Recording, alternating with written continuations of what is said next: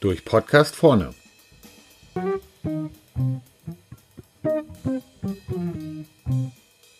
Heute Innovationsverweigerung. Wer von Ihnen kennt die Steigerungsform der Innovationsverweigerung? Erste Stufe, das geht nicht. Zweite Stufe, das will der Kunde nicht. Und dritte Stufe, das will der Chef nicht. Woher ich das habe? Tja, zum einen aus dem wahren Leben, zum anderen vom Innovationsbingo vom Professor Hatschen. Dort gibt es Klassiker wie Das haben wir schon versucht oder Dafür bin ich nicht zuständig, aber auch rationale Aussagen wie Dafür haben wir keine Zahlen oder Auf welche Kostenstelle soll das gehen? Genau. Ich habe mich auch schon gefragt, welche Zahlen die Neandertaler damals verwendet haben, als sie den Faustkeil erfunden hatten. Oder welche Kostenstelle Thomas Edison für die Glühbirne herangezogen hat. Sehr schön ist auch die Aussage, dafür habe ich keine Zeit. Da denke ich inzwischen reflexartig, na dann nimm sie dir doch, du Depp, und muss mich zusammenreißen, dass ich mich nicht zu weiteren unflätigen Bemerkungen hinreißen lasse.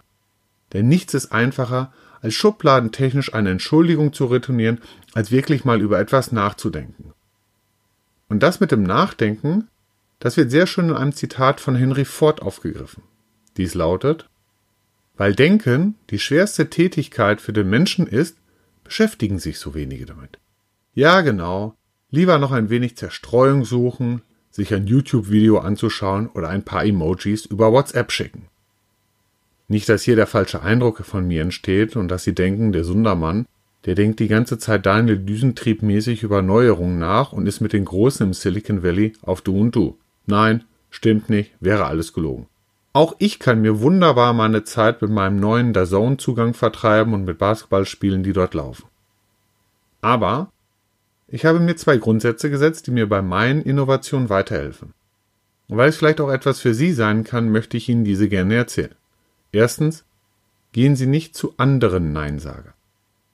Nichts ist einfacher, als sich im Selbstmitleid zu suhlen und es noch von außen bestätigt zu bekommen. Du bist ja so klein. Nein, das ist wirklich zu viel für dich. Lass das lieber.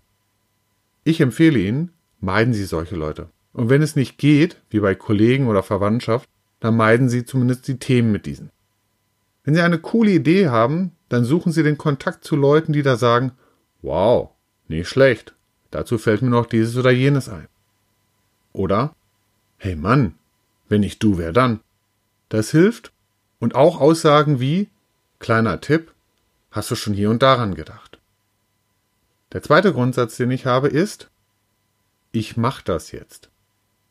Die eben erwähnten Neinsager, die können natürlich auch in einem drinstecken. Das ist dann der innere Schweinehund. Dem gilt es, mit dem Spruch, ich mach das jetzt, vielleicht auch als Mantra, ich mach das jetzt, ich mach das jetzt, ich mach das jetzt. Oder wie ein warnendes, Leute, anschnallen, ich mach das jetzt. Denn so überwinden sie für sich die Hürde, es auch wirklich anzupacken. Als ich vor einem Dreivierteljahr anfing, Podcasts zu machen, da gab es auch zig rationale Gründe, sowas nicht zu machen. Ich hatte keine Ahnung, wie das geht, ich habe keine Stimme wie Barry White und hatte Angst nach dem fünften Podcast, was ich noch erzählen sollte. Aber ich habe mir gesagt, ich mache das jetzt und meine Frau meinte zu mir, kleiner Tipp, Frank, achte darauf, dass du nicht so nuschelst, sonst versteht dich keiner außer mir. Dies ist jetzt die 19. Folge und die Zahl der Downloads zeigt mir, dass sich einige dafür interessieren. Zum Glück hatte ich keine Kostenstelle und zum Schluss möchte ich noch Henry Ford und Professor Hartschen danken.